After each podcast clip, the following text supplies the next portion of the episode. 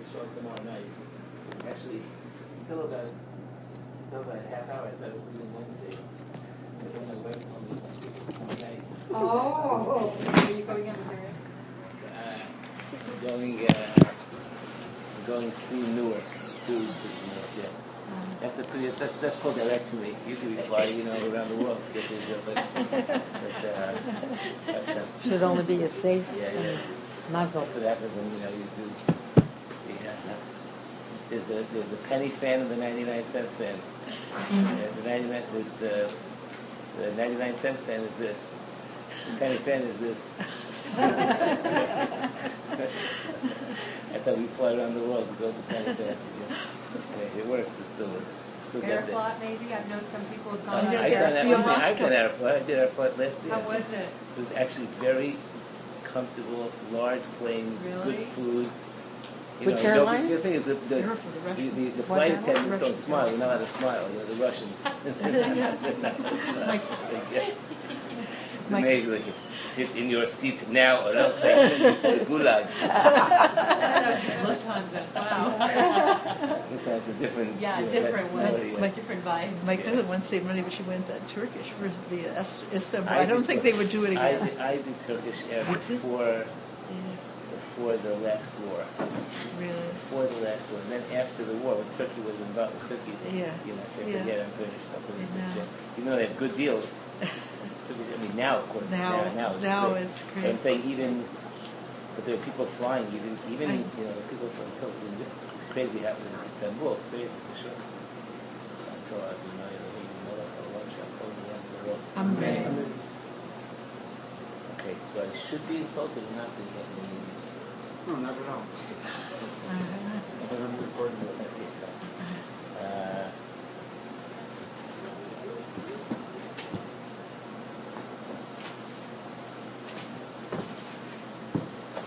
so, Parshas Korach. eight twenty. Thank you. Oh, that's even better. I should go up. I didn't think of that. You can always learn. You have enough room?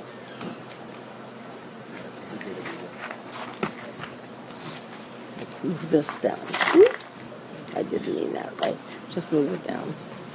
So it's he's got room. Yeah, because you don't, you know, um, for the Shiris to mention, a very special Jew, Elie Wiesel, yes. that passed away yeah. uh, yesterday, if people know. Mm-hmm. I want to read you something. Wow. I read that and I was like, oh my God.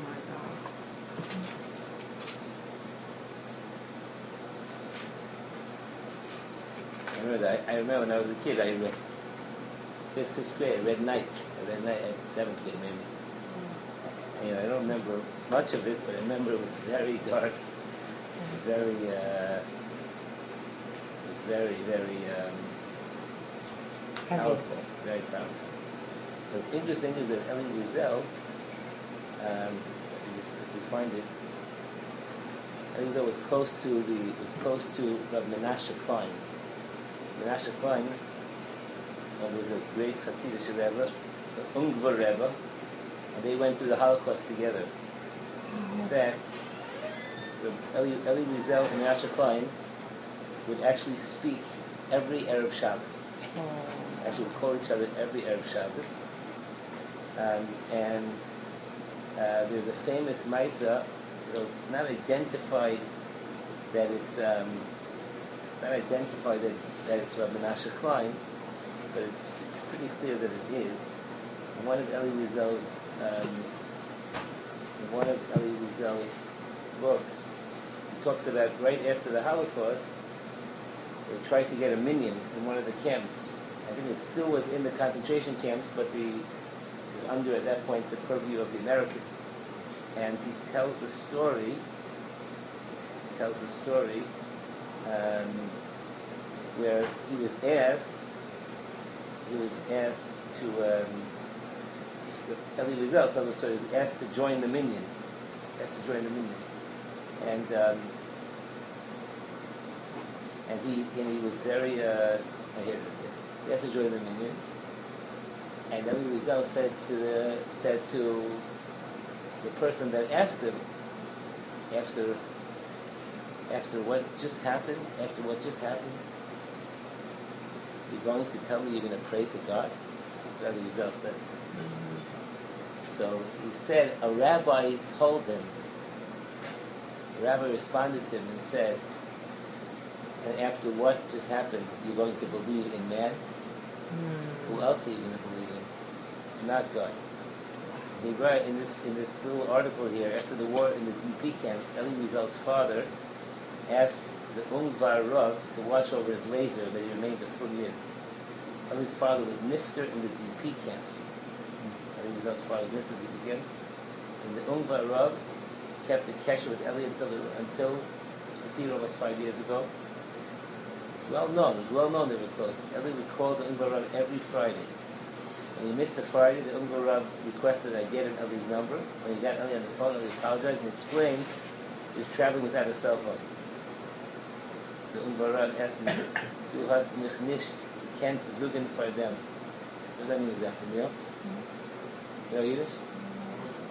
Du hast mich nicht gekannt, zugen vor dem. You can't talk for them? No, you can't speak what? For them. For them. I, can't, I don't know the context. The Ungvar Rebbe verified that Elie was a Shomer Tarmitzis.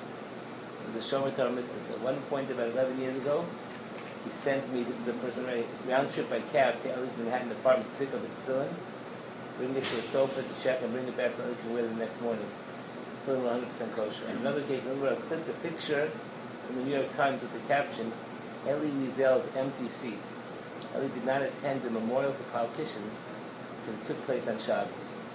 Absence was noted by all. Absence was noted by all. It's the New York Times. He missed. So he was a, he was a very, very powerful, memorable person. He's a Baruch. Shem Shalom Aliyah.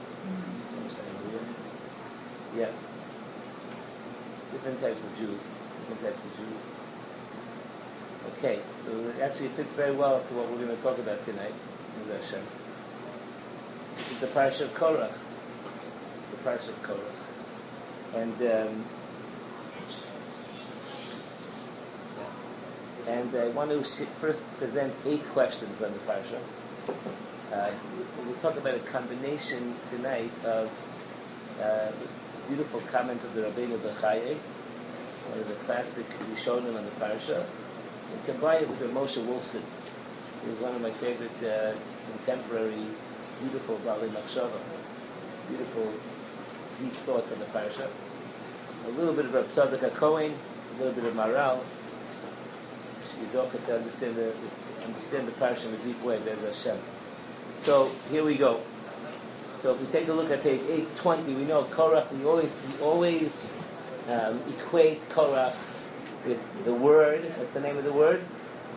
What's the word that we equate Korach with? Machlokes, division. Right? Korach is the is the Baal, classic Baal Machlokas, and the punishment of Korach, punishment of, at least of the of the Adas Korach. It's, Korach, it's a question what happened with them, but what what was the punishment? What happened to them? Let's say the, the people that were in his camp. What happened to them? They were what? Swallowed up. They were swallowed up. They were swallowed up. Right? And I want to uh, ask a question. What's the inyan of why they were swallowed up? In fact, Moshe Rabbeinu seems to be that Moshe Rabbeinu was the one that was mechadesh. He was the one that that he he was the one that sort of Rabbi Yehudah Kamenetsky understands, but also it seems he pshuto shamikra. Moshe Rabbeinu was the one that said in Yivra in Priya Yivra Hashem upatisa Adam as Priya. That Moshe Rabbeinu sort of felt that was a necessary uh, consequence for Korach's behavior. And the question the question is, what why what's the quid pro quo? What's the mida kinega mida here? Why why what's the connection between machlokes and being swallowed up and swallowed up? We raise that question, we'll try to answer that at the end. So what happens? So the Torah says, look at please page eight twenty, Vayikach Korach ben Yisar ben Kas ben Levi. So Korach took. So Rashi famously points out, Rashi wonders, there's no there's no subject to the verb, right? The uh, the Rebbe Shalom knew, knew, knew how to write Hebrew and English, but it's, it's missing the subject. So what Korach took? What did he take? And Dasan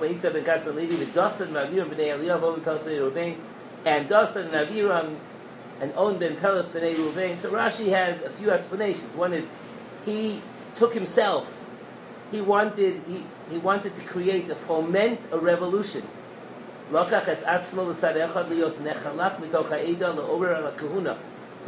Korach had starke tainas. He had specific complaints, strong complaints against the kahuna, against the monopolizing of the spirituality.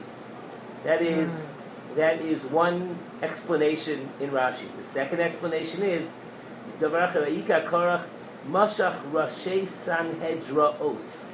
that Korach took people. He, he convinced them with his words. And although Rashi explains it to be referring to he, Korach and his people, Korach and Dasan Aviram and On, they took the other two hundred fifty men who we will identify in a few moments. But uh, according to the Rabbeinu Bachya, he says it means Korach took Dasan and Aviram and he took On. Korach was interested in creating an alliance of people who would create some type of tremendous rebellion against Moshe Rabbeinu. And the question is, what was Korach, what was he really after? What was he trying to achieve? What was he trying to accomplish here? Um, and what did he think that he would achieve through these um, protagonists? Again, we have Korach, we have Dasan and Aviram, we have On, and we have the two hundred fifty men. Why are they bought in to what Korach has to offer? Um, and we'll see in a moment who these individuals were.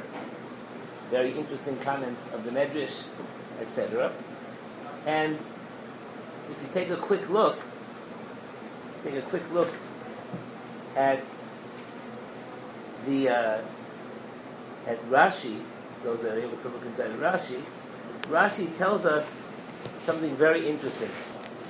Rashi, I'm looking at the very end of the right column on page eight twenty. What did Korach do?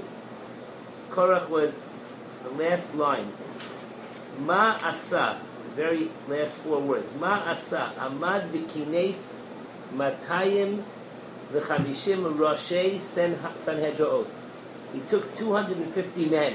Who were these two hundred fifty men? They weren't stam men. He took two hundred fifty people who were heads of Sanhedrin. That means that there was a a court system that had high court and lower and lower. But these were two hundred fifty prominent rabbinic leaders, Torah scholars. Ruban Mishevet Reuven Shechina. Many of them, majority of them, were from Reuven, the tribe of Reuven. In fact, On ben Pelet and Dasan and Aviram were from Reuven also. Vehem Elitzur ben Shedeur v'chameira v'chayotzebo, and included in that was Elitzur ben Shedeur, whom you may remember, but he was from one of the he was the head of the tribe of Reuven, the head of the tribe of Reuven, and he was the one that he was among the people that brought the special gifts at the end of Parshas Naso, the dedication of the Mizbeach, of the altar. We're talking about very prominent people. And Rashi says, Elitzur ben Shedeur v'chaveirav. And it could be that Rashi means, and Rabbeinu Bachya explains that Rashi might mean, not just Elitzur ben Shedeur, but the other heads of the tribes as well fell into Korach's trap. The other heads of the tribes as well. So this is, this is, this is pretty highbrow. This isn't uh, Korach looking for the uh, looking for the illegal immigrants, you know, and trying to bring them together. This is Korach going to the, to the intellig- intelligentsia. This is Korach going to the, the highest levels. And we need to understand, what, how did he do it? What did he do? What was, what was his contention? What was his contention here? So, let me first share with you a um, very interesting comment of the, um, a very interesting comment of the Rabbeinu Bachya in this in this context. So the first question we asked was um, was understanding why the quid pro quo, why the quid pro quo of being swallowed up. The second question we're going to talk about for a moment is who are the protagonists? Who are those that that joined that joined Korach, and what was in it for them? So Rabbeinu Bachya says as follows. This is com- it's a tiny bit complicated. I'm not going to spend a lot on this and all the details, but and there are, there are some points of dispute. But he says as follows, that um, Dasan and Aviram were from the tribe of Reuven, and the tribe of Reuven was upset with Moshe. Why? Because he says Moshe took away the birthright from the tribe of Reuven. Yeah. Moshe took away the birthright from the tribe of Reuven. Therefore, Rashi also says many of the heads of the Sanhedrin, of the two hundred fifty men, were also from Reuven, because they wanted the birthright. But Moshe, in their version, in their understanding, it was Moshe's own decision to take away the Bechorah from Reuven. And in fact, who did he give it to? I know what you're going to say. You're going to say Levi. That's not what the Rabbeinu Bachya says. He said he gave it to Yosef. Because what is the Bechorah? One aspect of Bechorah is a double portion. So remember, who? Oh. There are twelve tribes, and right? And Ephraim and Menashe, yeah. Each one's a unique tribe. And so he says something fascinating. Again, I'm aware that not everybody says this, but he says that they they suspected Moshe was wanted his his prize student. Who was Moshe's prize student? Yoshua. That Moshe Yoshua is from the tribe of Ephraim. His prize student was from the tribe of Ephraim. So he gave him. He thought Moshe gave Moshe gave him his own. His own special, you know, he's he's in. So they suspected Moshe of nepotism, or what they call in Israel protexia, vitamin P, mm-hmm. right? And and so too, so so therefore the people from Reuven were upset, and Dasan and Aviram was, was, was upset, right? And then, so that's that's from the tribe of Reuven. And what about Korach? What did what did he want? So Korach was a Bechor. Korach was a firstborn. And so Korach, as the firstborn, was upset because you might, might, might remember that the tribe of Levi, the tribe of Levi, were uh, we took took took the avoda, took the job from the took the job from the uh, Bechorim, and therefore the Rabbeinu Bachya says that many of the two hundred fifty men were also Bechorim. And Korach understood that he was able to bring him, bring them on his side because they had the same gripe. So you had Reuven, the people from the tribe of Reuven, they wanted something. You had the firstborns, right? They wanted they wanted service in the Beis Hamikdash.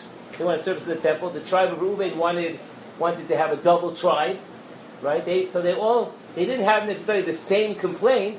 But the united complaint was that Moshe Rabbeinu, Moshe Rabbeinu stole something from them that was rightfully theirs, right? So um, there are not necessarily permanent allies, but there are permanent interests. So you can have people that share a common enemy, right? Moshe Rabbeinu was was the target. Furthermore, furthermore, the Rabbeinu Bachya points out, if you take a look for a moment. Um, in in on page eight twenty-two, Moshe Rabbeinu says at the end of verse seven, chapter sixteen, verse seven, when he has a famous Ketores standoff. At the end of verse seven, he says to them, "You, the children of Levi, you've had enough." Moshe Rabbeinu is speaking to the tribe of Levi. Moshe is from the tribe of Levi. So why are they complaining? Why are the tribe of Levi complaining? We understand why Reuven is complaining. We understand why the firstborns are complaining. Why is the tribe of Levi complaining? So the Rabbeinu Bachya explains that the tribe of Levi, um, they wanted, they wanted to be, um, they they wanted to. not be given over to Aaron and his children, right? They wanted also to be Kohanim. right? So the tribe of Levi wanted to be Kohanim, the Bechorim wanted to be Leviim, and Reuven wanted, right? To you know, he wanted to be the he wanted the double portion. So you have a lot of a lot of discontent, sowing the seeds of discontent, and so therefore they're able to come together. And the Rabbeinu Bachya said something really amazing. I just want to read to you. This is really an amazing piece, and it's really a standalone piece on some level, but it's, we're going to come back to it on a deeper level. Rabbeinu Bachya says that this is all about jealousy. He says that the seeds of Korach, on some level, on some level, we'll see, it's much deeper than that. It's all about jealousy. And he says, he quotes the following, expresses the following idea. He said that the nature of kinna is, the nature of jealousy, the insidious nature of jealousy is that even when you get what you think you want, even when you achieve the goals that you think you that it would be enough for you, there's always more. And therefore, in Hisig Yagi Yagia Vizel Avas Akavur Bakashas Mine Memshalach. So if you have enough money, so then you, then you want to become the president, right? You want to, you know, it's not enough, right? And if you became the president, then you have to figure out what's next, right? So I feel bad for Mister For, for President Obama, right? He's, he's what is he going to do? So he's going to wants to take over the U N or whatever it is. There's always more. There's always more, right? And and if you don't get it, call Yamav Machovim. Your whole life is full of pain. One who is seized by jealousy. And therefore, Shlomo HaMelech writes, Rekev Atzamos Kinna, in Mishlei fourteen thirty, that the bones rot, are rotted by Kinna. And he quotes other psukim, and Chazal tell us in Pirkei Avos, Kinna v'ataiva v'akavod v'tzian es ha'odem min ha'olam, that jealousy and desire and, and seeking honor takes a, world, a person out of his world. Meaning that you're so, you're so not enjoying the world. And he He tells us, Rabbeinu Bachya tells us, but Shlomo HaMelech writes in Koheles, that famous line, Ra'isi ani es kol amal, I've seen all the toil, there's kol kishron hama'aseh, and I've seen all of the efforts that go into acting, ki hi kinas ish me're'eyu gam zeh hevel ru'us ruach. I see all of the, of all of the toil that a person puts in, when they are enveloped by jealousy, gamze hevel ureus ruach, hevel ureus ruach. So everybody translates hevel to mean what? Vanity, right? It's vanity and it's a bad spirit. So says Rabbeinu Bachya, he says that that kihi kinas ishmeri eyu, that when a person is seized by this jealousy, then gamze hevel, he says b'cheit zeh Nichshal Hevel. With this sin, Hevel, Hevel of Cain and Hevel fame, right? He was caught up. With this sin, Hevel faltered as well. Shenitkanei b'Cain achiv, because Hevel was jealous of Cain his brother. V'amadhu v'nitdamed b'Karbano le'aviv shehevi b'alchai u'mitoch ha'kina b'olidei sin b'alchai samariva v'nei ha'yushat ha'aret ha'shenera, because he he was jealous of Cain. You always think of it the other way, right? Mm-hmm. Cain, Cain was a bad guy also, right? But he, but Hevel died. Hevel was the one that was killed. There's got to be something wrong with Hevel also. There's got to be something wrong here also. And says Rabbeinu Bachya that Hevel, again, it's very surface analysis here, but but there's much much deeper as well. But the, the kinah, the jealousy of Hevel brought to hatred, which brought to fighting, which brought to which brought to destruction. And this is the Churban Ha'olam, and the Malachei Hashares, the angels, were jealous of Adam HaRishon, and, and they caused Adam HaRishon to, to have a fall, right? And they took away his Bigdei HaSeichel, they took away his, they took away his, his Begadim, right? And they, he was forced to wear other clothing, and the Shekhinah was lost from the, from this world. It was kicked out of Gan Eden, and so too the Kinna of Korach, the Kinna of Korach caused him to lose this world, right? One of the main lessons. The main lessons of, of Parshas Korach is look what jealousy can wrought. A person can, can, can put themselves in such a bad spot. It's an unbelievable thing. And we see this all the time. We see this all the time. So again, there's a lot more in terms of in terms of the particular details here. But but the Nikuda, but this this this notion, this notion of kinah being causing machlokas is certainly a piece of the action. Okay, so that's what. So what brings them all together? It's their different jealousies. Their different jealousies, according to the Rabbeinu Bachya. Now,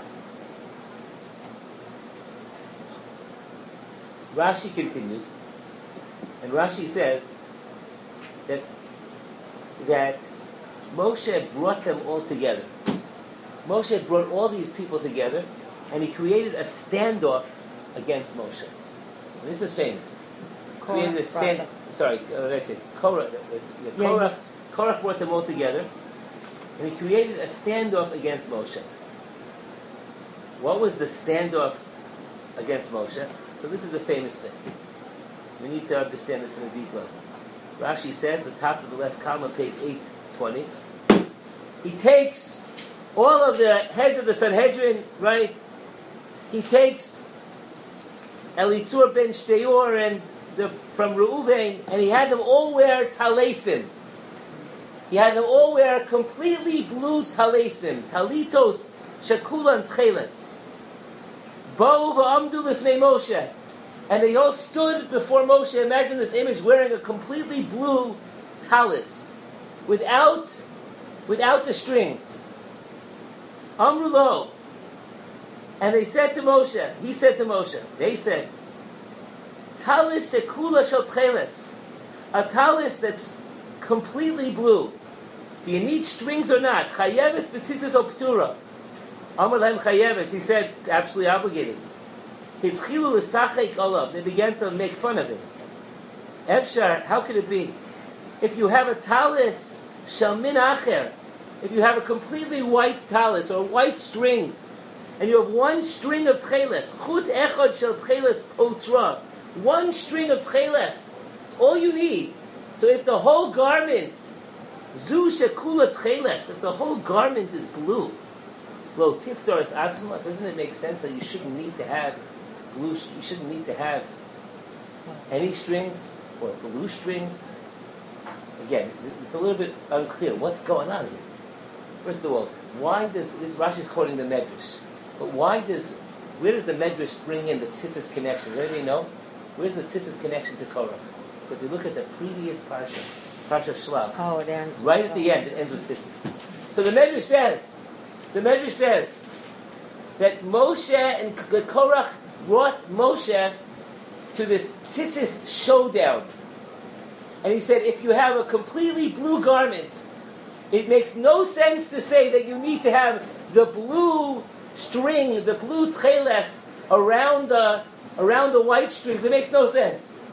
Or if you have complete, if you have, if you have um, one string of blue, and that's enough for the whole white. So if you have a completely blue garment, doesn't it make sense that you shouldn't need to have any blue strings? What's this? What's this machlokas about? What is, what's Korach saying? What's that? It's emotional.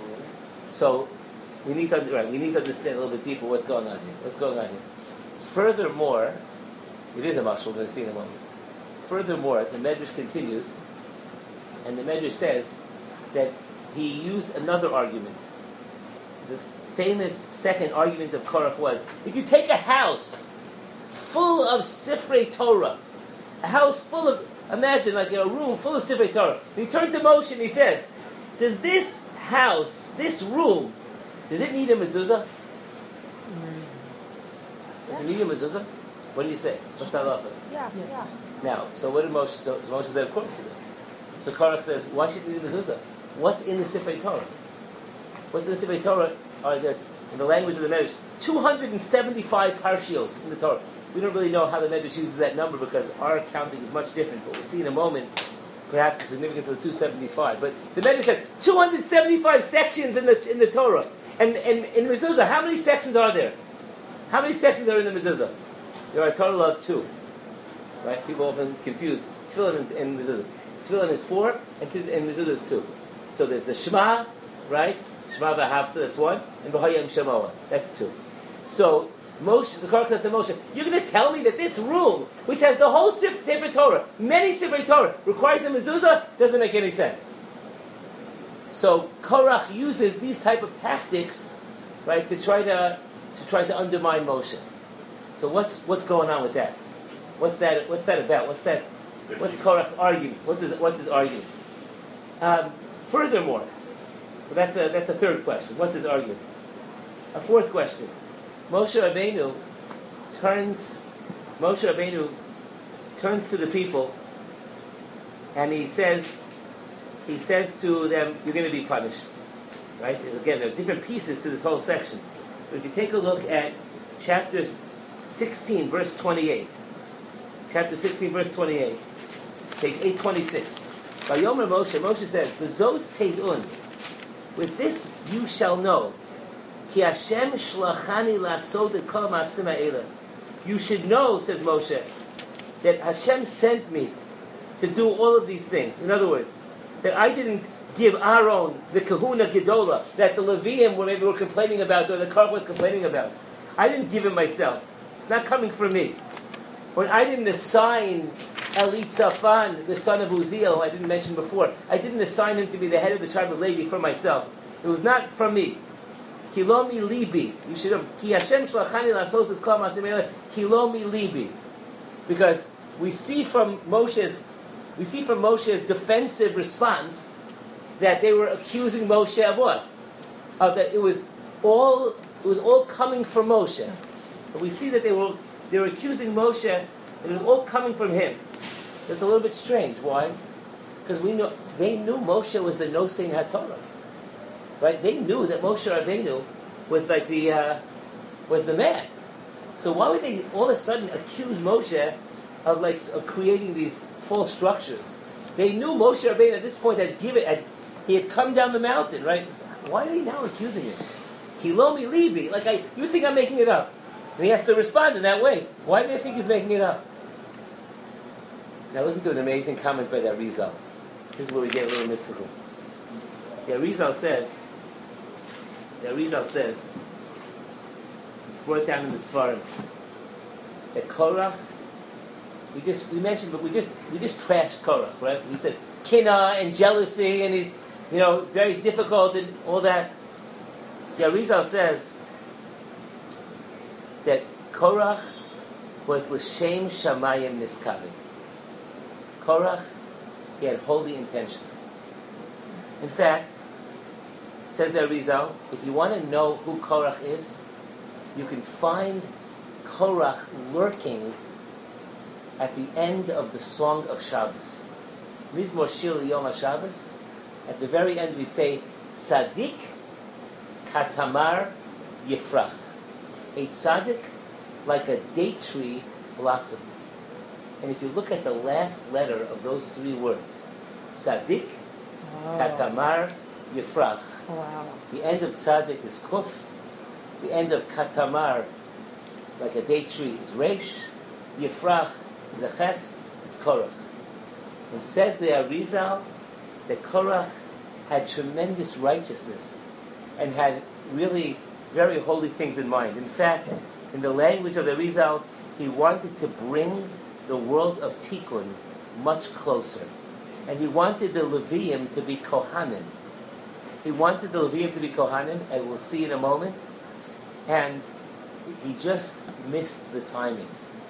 So my question is, the Arizal seems to be giving us a totally different. What does he mean, right?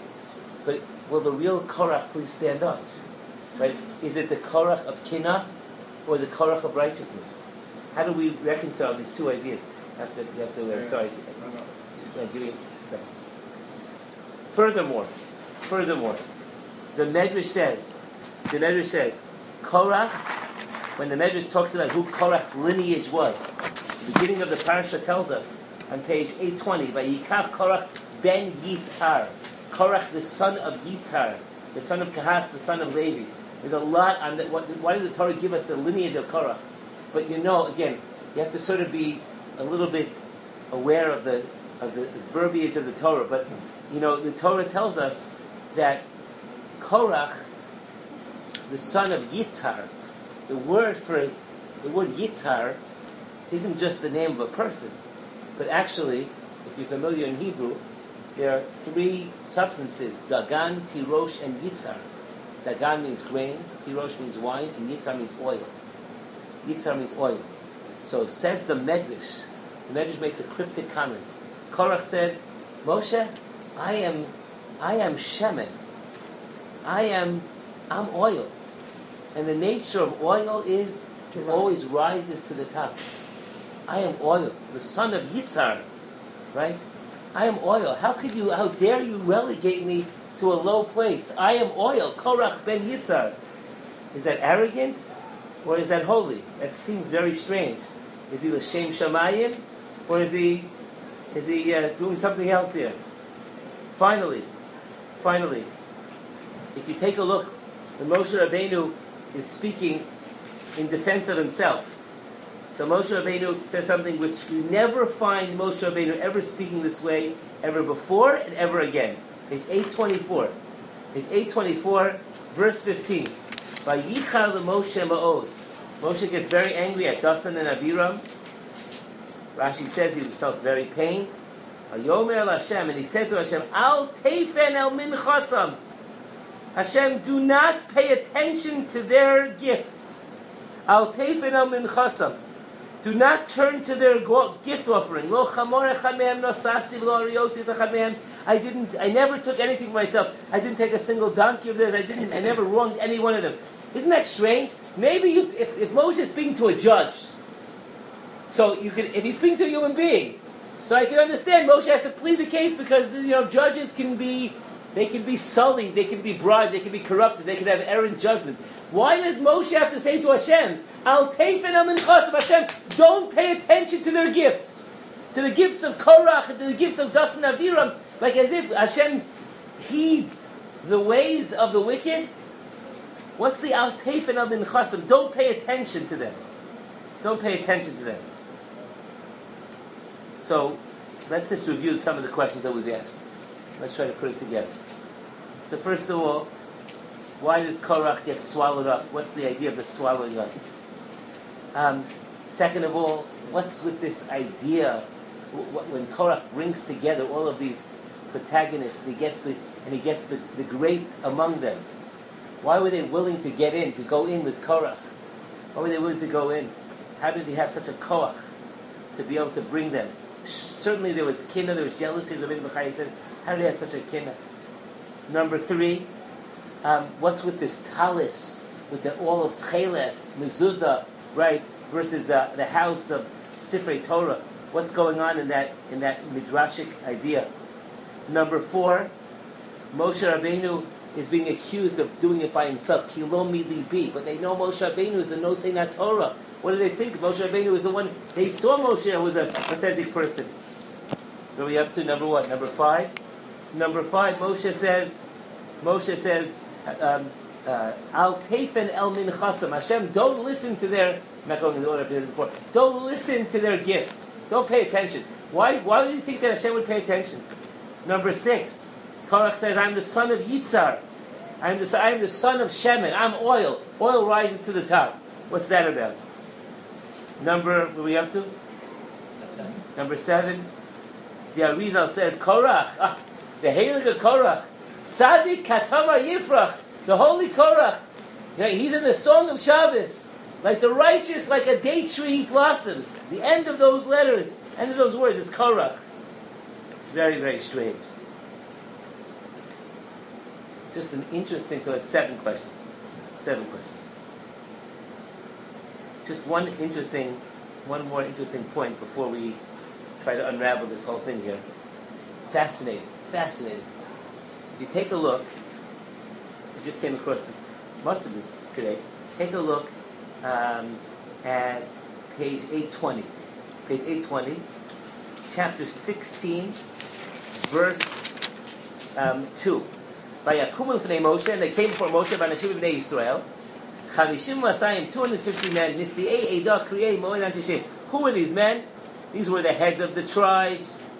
These were men that were called for gathering, Anshe Shem, men of great prominence. So if you take a look at the middle phrase, and we, and we saw, according to Rashi, these are from Shevet Reuven, heads of tribe.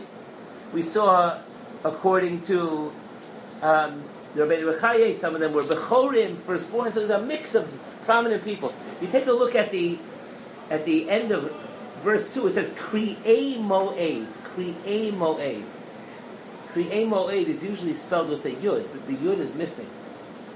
Kri'ei, if you know what I'm talking about, should be a Yud between the Reish and the Aleph. Where's the Yud? Oh. Why is the Yud missing there? So listen to something very interesting.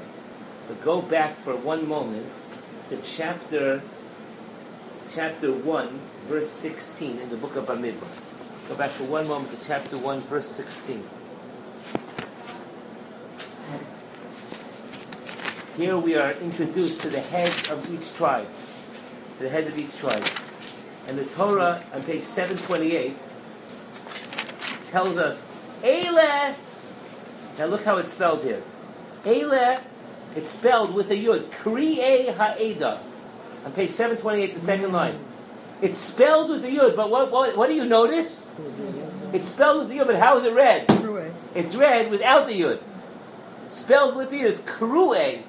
Like the Yud is interchanged for a Vav. So a lot of the commentaries want to say, what's with, over there it's spelled without the Yud, but it's pronounced with the Yud. Here it's, in the beginning, it's, pronou- it's spelled with the Yud, but it's what? But it's pronounced without the Yud. What's going on here? What's, what's with the Yud, without the Yud? So the Medrash says an amazing thing, an amazing point.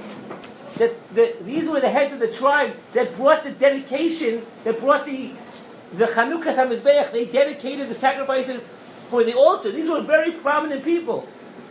And the Medrash says something shocking. And this really shows us that certainly Korach was much deeper than we can imagine. The Medrash says, Medrash Rabbah, the Medrash Rabbah is found in in, in eighteen two. Medrash Rabbah, Bamidbar Rabbah, chapter eighteen, section two, also in Medrash Tanchuma. The Medrash Rabbah says that among the heads of, among the people that Korach roped in were, were the heads of the tribes. Now, I was wondering, among the heads of the tribes was a member named Nachshon. Nachshon ben Aminadav. The famous Nachshon, he's the guy who, like, remember, remember him? What do we know about him? He stepped into the... He stepped into the, right, he stepped into the uh, Yam Suf, right? You're telling me that he also, he also, he also bought into Korach? So, in fact, the Medrash tells us that ten out of the twelve, ten out of the twelve, bought into Korach. ten out of the twelve. And two of them that didn't, one of them was Nachshon, and the other one was Shelumiel ben Zurishaddai. Now, without going into the details, Shelumiel ben Zurishaddai was, according to many, was the same person as Zimri. And Zimri was later on with Cosby and Zimri with Moshe Rabbeinu. I don't go into the details, but it's an interesting thing that followed this. It's an amazing comment that they point out. The commentary known as the Maharzu on the Medrash Rabbah says, he says that, he says as follows, that um, he says that when in in the in the word Kri'ei that we have in Parshas Korach, it's missing what? It's missing oh, the, the Yud. Yud. Why is it missing the Yud? Oh, because the ten, the ten heads of tribe had a tremendous decline. They all fell into the trap of Korach. The ten fell into the trap. The same word is used in the beginning of a midbar with the Yud, but here it's used without the Yud, because the ten out of the twelve fell in. Who didn't fall in? Nachshon. Nachshon didn't fall in, and and Shlumiel didn't fall in. Why they didn't fall in, I didn't look into, but obviously there's something very compelling about what Korach had to say. And the question is, what did he have to say? What was his argument?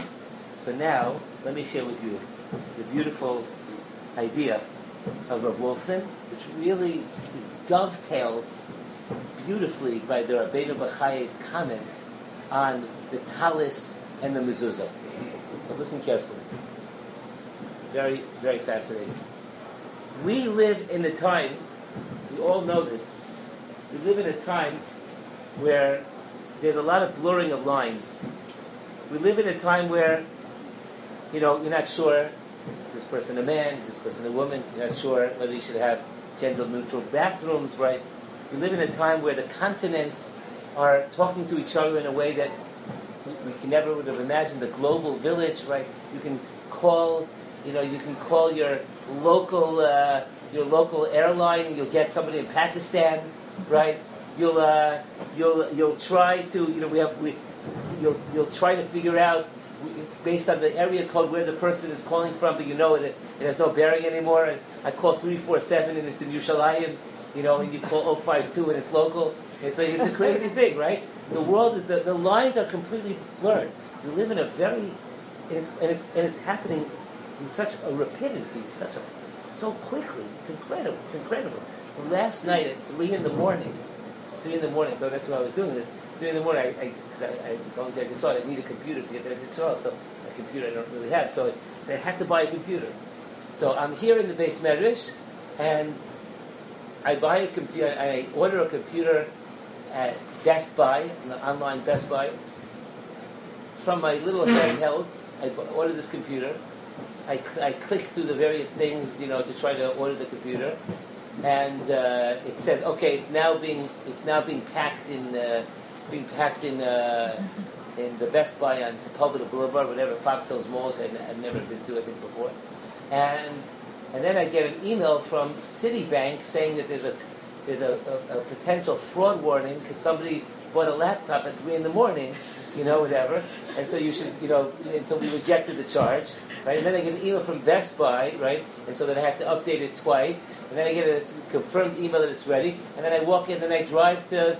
And I drive to pick it up, and I and I walk in and say, "Can I get? Can I, you know? Can I have my laptop?" Well, not three in the morning, later on today. And I, I and it's all ready. It's all it's under the B, under branded. It's an amazing thing. We live in a world where every, like there are no lines, and and and, and a global economy. Um, we all we all know of people that are making parnasa very distant from where the parnasa is happening. It's a whole different world. It's a whole different world. And Rav Tzadka Cohen says in the Pri Tzaddik, he says that Korach had a very compelling time. Korach says to Moshe Rabbeinu, we know in the future, the Gemara tells us in the future, Hashem is going to take all the tzaddikim, very famous Gemara, Masechas Tainus, he's going to take all the tzaddikim. He's going to draw a circle around him. Understand what this means in a moment. All the righteous people of the world, he's going to draw a circle around and they're all going to dance around God and they're going to say, Zeh Hashem Kivinu Lo, this is the God that we pine for. And Rav Tzadok explained what that means is that in the future, that dance of the circle, not the dance of the square and not the dance of the triangle, because the circle, we all know, the whole essence of the circle is that everybody is on the round, everybody has their own unique point, but they're all equidistant to the center. Which means the circle represents the concept of what? The circle represents the concept of everybody being equal. There are no classes anymore. There are no specific, like, you're better than me and I'm better than you. None of that. We're all equal. It's all going to be b'shaveh. We're all going to be, there's nobody going to be more prominent than the other. And in the future, that's going to be what it looks like. And Korach turns to Moshe and he says, how dare you create classes, that there'll be Kohanim and there'll be Leviim. We're all, keep, what does Korach say? The language of the text, the Pashut Pshat of the text. What does Korach turn to Moshe? Page eight twenty, Vayikalu HaMoshe, verse three, Vayikalu HaMoshe, not just Korach, he had everybody, the same voice. Vayikalu HaMoshe v'Aaron. They all, right, they all gathered against Moshe and Aaron, and they said to them, Rav Lachem, you have enough, Moshe and Aaron. Ki chol ha'eda kulam kedoshim. We're all holy. Is Korach wrong? He's not wrong. We're all holy. Every Jew is holy. Every human being is holy. That's inherent holiness. U'b'socham Hashem. And everybody has within them godliness. Sounds very egalitarian, no? Sounds very compelling. Umadua tisnasua kal Hashem. Why are you why are you creating class divisions? Umadua tisnasua kal Hashem. Rabbeinu Bachya explains that's the pshat and the mashal. Rabbeinu Bachya says you have you have two hundred seventy-five sections in the Torah. Again, how you get to that number is irrelevant. But how many people were, were with Korach? You had two hundred fifty heads in Sanhedrin, and then you had Korach, and then you had Dasan, Aviram. It came out to around two hundred seventy-five. Again, how you get that number exactly. And Rabbeinu Bachya says, Rabbeinu Bachya says, Yesh b'cholam o remes, mashal al Yisrael. There's a, there's a hint here. The hint is, Ki him shilam l'talis, shekula tcheles. Because Korach was saying that all of Klal Yisrael is like a talis, or bayis malei svarim, or all of Klal Yisrael is like a Sefer Torah. Isn't that true? We all know that each one of us has a letter in that Sefer Torah, right? Ye, the word Yisrael stands for Yeshish according to the Zohar. Yeshishim riba osios Torah. The letter Yisrael, Yud, Yesh, Shin, Shishim, Reish, Ribo, Osios, letters. There are six hundred thousand letters in Torah. There are six hundred thousand Jews. The idea that each Jew is part of the Sefer Torah. So you have a house full of Svarim. So Moshe, you're going to take two. You're going to take two, two sections, and make it more chashiv than the rest. You got the point, Robert. You're going to take two. You're going to take two sections of the Torah, and you're going to put them on the door. What sense does that make? Why are you making them greater than the rest of the Torah? They're greater. You're going to tell me that what? You have a talis that's full of tcheles, and you're going to now t- you're going to take one string of tcheles and wrap it around the rest. Ki, ki Yisrael kulam kedoshim, kulam chashuvim. We're all chashim, meleim and amalos, full of tremendous elevated levels. Lama yitztarchu lamistarim ulamisnasim aleim. Why do you need to lord over them? And therefore he likened he likened those that were lording over, coming from Moshe and Aaron, with all the the Kohanim, the Kohanim Gadol, the Kohen Gadol, Moshe Rabbeinu. They were like the tcheles and the mezuzah. But you have no right. You have no right to lord over us. We're all holy.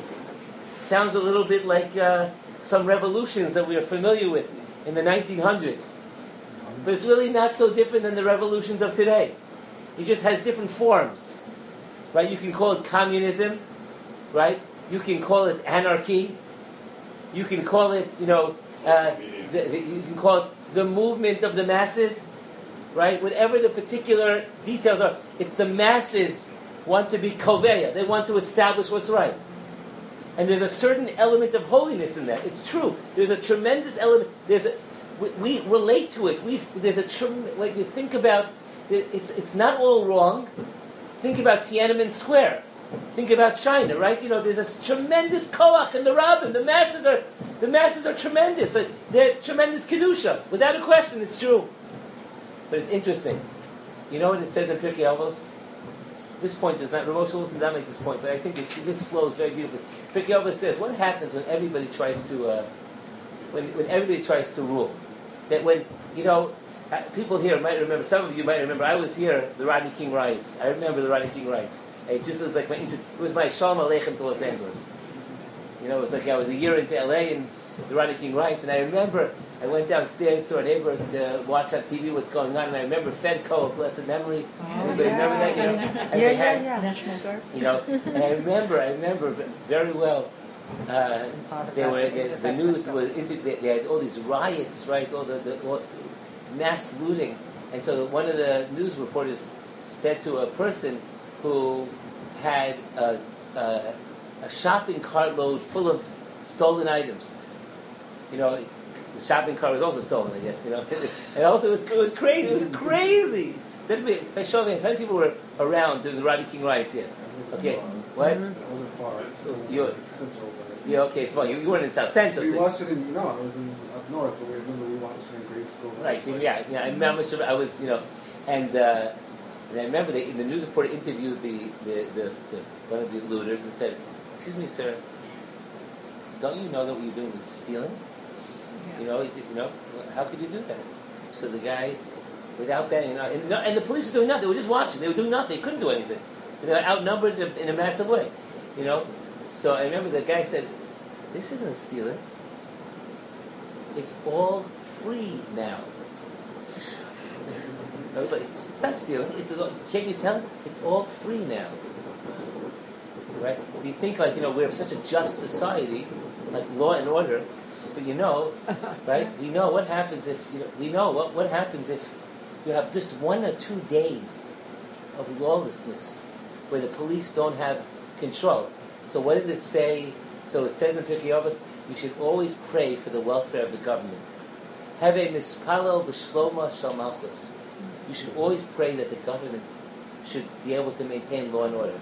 She'il male'ol, because if not, ish esre'eu chayim ula'o. Man, his fellow man, will consume him alive. Ish esre'eu chayim ula'o, will destroy each other. What happens? Korach foments a rebellion of the masses. What is the midah keneged midah, the measure for measure? He's swallowed up alive. The Ribono Shalom has a particular order in mind. He has a particular. It's true. Korach is correct that in the future there'll be this idea of the equality, which we'll talk about in a deeper level in a moment. But that's not now. That's not now. And Rav Wolfson explains. Rav Wolfson explains so beautifully that that if we go a little bit, a little bit deeper, a little bit deeper, that that Korach wanted what would be in the future to be right now. What Korach really wanted was to bring about this place of the where. Everybody's dancing around the Ribono Shalom. There is no Cohen and Levi in Yisrael. It's all, we're all equal. The Olam HaNeshamos, a world of complete and pure spirituality. He wanted that right now. There was a, a holiness in that desire, right? So a utopian society, no, a utopian society. People talk that way, right? You heard of Marx, right? People talk about that, right? So, so Moshe Rabbeinu turns to the Ribono Shalom and he says, Hashem, Al Teifen El Minchasam. Don't accept their gifts. Their flower mincha is the word for gift, but it's also a flower offering. It's a carb. Don't accept their karbanos. You know the karbanos come from the community. Anybody know what's interesting about how the community gave the karbanos? How does the whole community bring karbanos? Each one has to bring what? Each one has to bring a certain amount of money. How much do they bring? Whatever they're each one brings. It's called in halacha a half shekel. Oh, the wealthy right. one brings. The, the wealthy one gives a half shekel, and the poor one gives it. Each one gives what? The exact same amount, because they're all equivalent. The concept of a, in other words, the concept of a communal offering is coming attractions for the future. So Moshe Rabbeinu turns to the Ribono Shalom and he says, "Al teif and al minchasam." They, they, all of Klal Yisrael together brought karbanos. Hashem. Now is, you know, I know, now is not the time. There's a koach of the tzibur. There's a koach of a community where everybody, there's a certain element of the tzibur where nobody is considered to be greater than the next. It's true. And that's why we have an interesting thing, that that when the Kohanim bring karbanos, the Levim are singing, and the Yisraelim are praying, and it all has to be done at the same time. Kohanim be do Kohanim ba'avodasam, and Levim B'duchanam, the Yisraelim b'ma'amadam, where the Yisraelim are praying and the Levim are singing and the Kohanim are doing the avoda, and it's all done together. Each one is differentiated, differentiated instruction, but it's in the same classroom. They're all together. There's an element of there's an element of absolute truth even now, where Jews are united without any class distinction. That's a very important idea. It's a very important idea. What's the depth of this idea? What's the depth of this idea? Because on the deepest level, you and I might be very different. The Levi and the Kohen might be very different. And the Bechor might be very different. And Shevet, Reuven is different than Shevet Yosef. But if I recognize that you're a piece of the puzzle and I'm a piece of the puzzle, and together we are mashlim each other, we complement each other, then we are able to achieve a unity where my role and your role cannot possibly have kinna, jealousy, because I can't live without you and you can't live without me. And this is the deep idea that we say, you might have heard of this concept, Yisrael, the Jewish people, the Torah, Oraisa, the Kutsh Brichu and God are all one. What do you mean? God is one in a way that no human being can be one. God is a complete and total unity. There are no... God doesn't have a hand and a leg and a nose and a mouth. It says in the Torah he does, but that's anthropomorphic. We have... God is one and the Jews are one. What does that mean? The answer is that if I act like I'm, I should be acting, and you act like you should be acting, each one of us acting in what should be acting, then we create a unity which forges a bond which goes well beyond my individual nature. So the individual nature of the human being is forged into this incredible achdus unity, such that we are mamish like, we are mamish able to be close to Hashem, and that's what's going to be coming attractions in the future. That we, the neshamas of Klal Yisrael, are going to be underneath the kisei hakavod, and this is the concept of the next world. We're all united. Exactly how that plays itself out, I can't mm-hmm. tell you. So, so listen to what, what, what Wilson says. He says. And it's a little bit different than what, what Rabbeinu Bachya says, but it's, look how he takes the same concept of the tzitzis and the mezuzah, and look what he says here. He says that the Maharal tells us, we know this famous idea, that the number of seven equals what concept? Seven always equals this one. The concept of this world, nature. Nature. Seven is nature, right? So therefore, seven days in a week, therefore Hashem created the world in seven days, et cetera. There's a lot to say. And what's eight? No, what's eight? Eight is always what? Supernatural. Okay, Lamala Minateva, right? It's always above nature, right? That's why the number fifty is really just the number eight. We've learned that before. It's a seven sevens. Fifty is a, the great. Fifty is the next world. That's why nobody in this world can ever reach the fiftieth level of being, of understanding, or else they wouldn't be in this world, right? So eight is Lamala Minateva. So, so th- that's why, by the way, if a Jew wants to plug into the concept of going beyond his nature, he wears something called tzitzis. Because tzitzis has how many strings? How many strings? Mm-hmm. Eight strings. And that's why it's interesting. The Maharal, this is all the Maharal, I'm not making this up. The Maharal says, that's why the Gemara tells us in Menachos on page forty-four, I've shared with you the Gemara, that there was a there was a, there was a particular student who was seized by desire, and he was about to have relations in an inappropriate way with a prostitute without going into the details. Some of you might remember, they took him a long time to get to this prostitute and spent a lot of money. And then, as he was undressing, and he gets hit, by the tzitzis hit him. Remember this? Tzitzis hit him. And then what happens? He stops. What does that mean? Right? What does that mean? So the, so the Maharal says that tzitzis represent the idea that a Jew in this world can can overcome nature. You can overcome taiva in this world. You have sometimes you have to plug into the next world in this world. So he says like this. Now listen. Now, now look at this. So he says. So Moshe and Korach have a showdown. What does Korach say? Korach says. Korach says. Moshe says that this that the tzitzis need to have seven white strings, right? And the eighth string is going to be the blue string, which wraps around the seven. And you know what the blue represents? This is very famous. The Gemara says, Tcheles domel yam, yam domel rakia, rakia domel kisei kavod. The tcheles, the blue or whatever the color is, remind us of the ocean. The ocean reminds us of the sky, and the sky reminds us of the divine throne. In other words, tcheles represents not this world, represents the world above this world. And when we take the tcheles and we wrap it around the seven, what Moshe Rabbeinu was saying is that that that that that this world, we have the seven days of nature, we have natural world, and you need someone to lead you and guide you to go above and beyond nature. You need a person to help you. You need a leader. Moshe Rabbeinu is saying, you need a leader. You need somebody to help you. And Korach was saying, no way.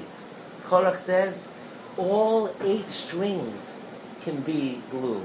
Or the whole garment can be blue. What does that represent? No, what does that represent? That we can fast forward the whole thing. We can fast forward, the, we can we can, we can move to a place where there's no differentiation. We can get to a place where what? To a place where we are all equal in the eyes of the Ribono Shalom. I am Korach ben Yitzhar. Korach says, I am like what? I am like what? What did the Rebbe say? I'm like oil. What does the word oil mean, Rabosai? So what's the Hebrew word for oil? Shemen. Shemen is what? Shemen comes from what word? Shmona, eight. Oh. Shemen represents when you... Shemen represents that when... Shemen is lemala minatem. Shemen is the idea that a Jew, a Jew, Korach understood that he, he had... I am Shemen ben Yitzhar. That, I, I, that, that we can fast forward, we can take all of the... Halig and Neshamas that are in Klal Yisrael now, the Dor HaMidbar, the Dor that received the Torah. And of course they knew that Moshe was the one that gave the Torah, but they wanted to move it quicker, they wanted to move it quickly along.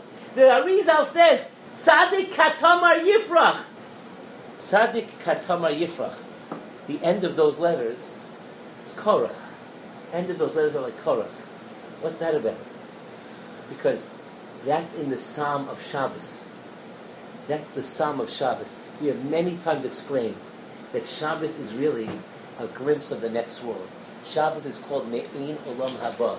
That, that's Korach's vision of everybody being totally equivalent and equal is the correct vision for the next world.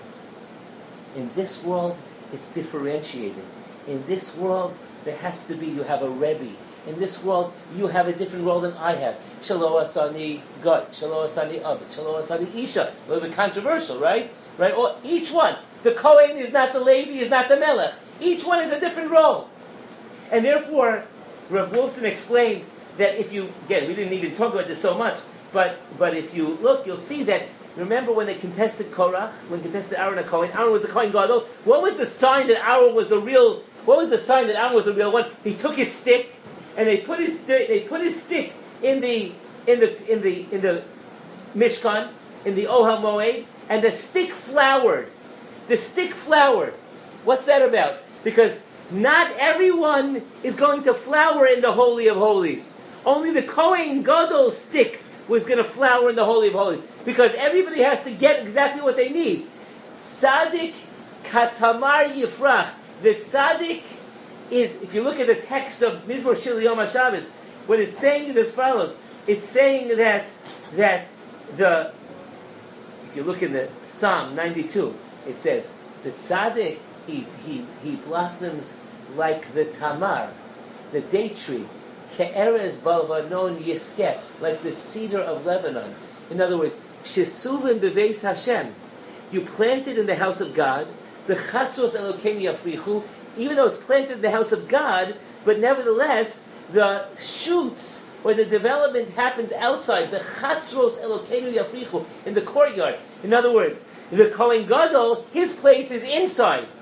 But but Korach, or the Levi, or other Jews, their place is outside. The tzaddik is katamar yifrach, the righteous person, he will be like the date tree. The date tree is not going to plant it in the house of God, it's going to, it's going to flower outside the house of God. What's the concept of of, of the tikkun of Korach? What's the concept of, of the response to Korach? It's that the Levi should be doing what he's doing, and the Kohen should be doing what he's doing, and the Yisrael should do what he's doing. And each one of them, when they're doing what they're doing, will ultimately be ultimately speaking, they will come together in this tremendous achdus, this tremendous unity.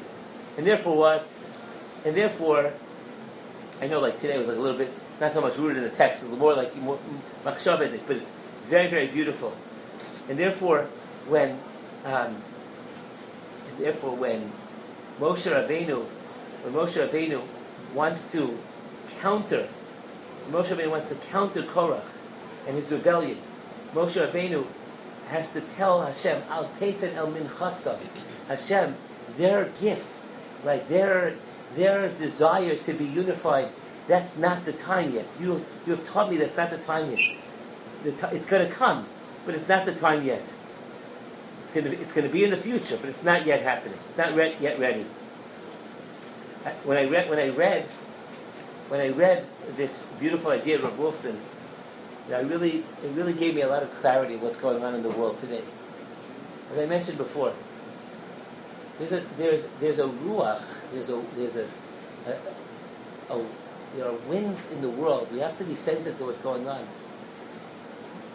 of a, as I mentioned a moment ago, earlier, where everything is blurred. Everything is blurred. You know, that, that you and I are, there's really no difference. And that, the whole, this whole idea of the gender neutral, what's that? Where's, that, where's the ruach coming from? Of course we know it's wrong, but where's the ruach coming from? It's coming from a place of wanting, I think it's coming from a place of, a piece of it, of, of, of wanting there to be this complete and total equality among everybody. And on some level, that, that's a spiritual, the spiritual Korach, the spiritual Korach. I want to I want to leave you with one comment of the Ramban, and I want to leave you with a story. The Ramban, in the famous the famous letter, it talks about how a Jew should conduct himself on a daily basis. The letter he wrote to his son. He says that if you want to if you want to always be humble, he says you have to be able to look at every at another Jew and consider him to be greater than you. You have to look at another Jew, any not, not just one Jew, any Jew you meet, you have to look at that Jew and say, he's greater than me. So when you read that Ramban, you think to yourself, okay, I can, I can see that, you know, ten percent of the people, fifty percent of the people, eighty percent of the people, right? But the truth is, if you think about it, a little bit of a challenge, not homework, a little bit of a challenge. Go around the room. Again, we're not, we're not doing this, but you can, you know what I'm saying. Each person has a certain dechina, a certain aspect of greatness that the other person doesn't possess. So in that respect, in that respect, if I'm able to find, isolate, pick out the godless of that individual, so I'm able to create a tremendous achdus because I can say, I need that person. Because he or she has a certain tchud. They're more patient than me, you know, they're uh, more generous spirit, they they love children more than me, they daven better than me, they learn better than me, they have more zrizos better than me. Like you can, there's always something you can choose, right? He he likes food better than me. He likes food less than me. Whatever, you can always find something. So that's that's the ruach of Korach. The ruach of Korach is the ruach of being able to find a place of greatness for each person. And there's something very holy in that endeavor. The problem with the shita of Korach is that he doesn't take into account that HaKadosh Baruch Hu, before the world of Tikkun, before the world of the Neshama is being in the Kisei HaKavod, it doesn't take into account that I need to learn from a Rebbe. I need to learn from people that are authentically closer to me. And therefore, Moshe Rabbeinu, who represents the Mesorah, and is assaulted by Korach and his men, Moshe Rabbeinu is the fulcrum, the focal point of their ire, because Moshe Rabbeinu says, no, you need to have a mezuzah, even if you have a, a house full of Sifrei Torah. Because the mezuzah, shall we say, has in it Shema, V'ahavta, and V'haya Im Shamoah. The mezuzah has the overarching messages. The mezuzah has within it the unbelievable koach of reminding us what it's all about. The mezuzah is the bigger picture. Even within mitzvos, there are mitzvos that we have to die for. We have to give up our life. Not, not all mitzvahs are created equal. So it's this interesting combination of, on the one hand, we have a certain aspect of greatness where each person, the ruach of all, each person coming together. On the other hand, I cannot blur the lines. I have to recognize each person flowers in a different makom, in a different place. Something very powerful about that idea. I haven't, I haven't processed it fully, but it, something very, very beautiful. Let me leave you with this, though. Let me leave you with this story. And uh, and then Rabbi say the shiur will continue, but I will uh, I will be in Yerushalayim, but uh, Rabbi Stern and and, and Marty Klein and others will be giving the shiur. I'll leave you with this. One of my favorite stories in the world. Rabbi Ron Eisenman tells a story of a walking home from shul, and he sees a little girl, five or six years old, wearing a brand new pleated blue skirt. You know, like that, the kid is going to first grade. On her back was a large weighted object that caused her back to bend to such an extent that she had to walk hunched over. You know, you know, the, the knapsacks with the heavy books. Her eyes were, her eyes and face said it all. Her eyes were bright and excited, while simultaneously fearful of the unknown. She smiled, but her smile was one of anticipation, mixed with a healthy dose of uncertainty as to what the day would bring. There was no doubt that she was a first grader on her way to begin her school career. As a former first grader and a former teacher, I can guess the contents of her heavy knapsack. Brand new notebooks with many number two pencils, glue, colored pens, and markers. The little girl ran quickly into the, to the passenger side of her father's Suburban and disappeared into the vehicle. I stood there mentally predicting that her first day at school, she would meet her Mora, who would explain the difference between first grade and pre one A. The Mora would say, "You are now big girls. You are no longer little girls who play the entire day." Our little friend would have butterflies in her stomach as she would wonder, how would she manage such a big school? She would look at the other girls and think, will I have friends? Do all the girls, do the girls all have friends already from pre one A? Will they accept me? Am I wearing my hair the proper way? Are these girls cliquey? Will the Mora be nice to me? Will I have friends? For how long will, I, will For how long will our little Nadel be able to maintain her pristine innocence? Will she become jaded and cynical? Will she be inspired, or will she be inspired to go on to inspire others? Will she be comforted by her teachers, or will she be dis- distanced and turned off by them? Many questions. However, for today, as I watched the little princess make her way to her father's car, I doubted that she received the nurturing and cultivating environment that she and all of us desperately need to achieve success. And I did something else, something which was not planned nor predicted. I cried. I cried as I thought of all the young men and women who have lost their pristine sheen. I cried when I thought of all the beautiful children who went to first grade with the same smile, anticipation, and hope as this little princess, only to have their hopes and dreams smashed and destroyed. I cried for all of the precious neshamas who no longer arise in the morning with a feeling of purpose and hope. I cried for all the young people who in the morning wait for the night and in the night agonize about the coming of the day. I cried for the smiles that had never been erased, that had been erased from their once hopeful faces. I cried for their innocence and hopes and dreams which were dashed. I doubted that all of our pre- precious children should, should have their hopes and aspirations fulfilled, that their dreams be accomplished, and most importantly, that they never have to ask themselves, will I have friends? Korach and his chevra that came from holy places and were jealous of everybody that weren't like them and created divisions and created separation and lived in a world where you are different than me and therefore you can't like me and therefore you can't give to me and therefore I have to be separate. Korach, who thought that the world has to be this one undifferentiated mass, the Korachs of the world that felt the everyone's waiting. Uh, start. What? Just start. Just like, I'll, yeah. The yeah, let me start. I'll, I'll come in a minute. The Korachs of the the Korachs of the world that thought the only way to achieve this tremendous, the only way to achieve this tremendous, this tremendous achdus is that we should all be the same. That's that's a big ta'us. That's a big mistake in this world. In this world, my being different than you and my separation from you does not have to require kinna, jealousy, the kinna that enveloped Korach. That, that, that's, the, that's the synthesis. The Korach that's enveloped by kinna because it can't see my difference and your difference to be healthy, but viewed only in a separate manner that I can't gain from you. That the Kohen and the Levi have to fight for the covenant. Chas v'shalom. That if I'm able to see where well, you're greater than me and, I, and I'm greater than you, then we can create a tremendous achdus, and I can learn from you, and I can have a Rebbe, and he can teach me, and Lamaisa, the Rebbe, can learn from the Talmud as well. Hashem should give each and every one of us the ability to live a life where we can respect each other's differences, to appreciate that there are great people in the world, to appreciate that they can learn from us and we can learn from them. At the end of the day, we are hoping to get to that place where, where we are all equal. But until that point, we have to recognize the great people among us and be able to, Be'ez Hashem, to grow and become great ourselves. Have a wonderful and beautiful night. Thank you for listening. Thank you. Go gesund and come to the Thank you very much. Thank you very much. My phone died, so I'm waiting. I'm going to rely on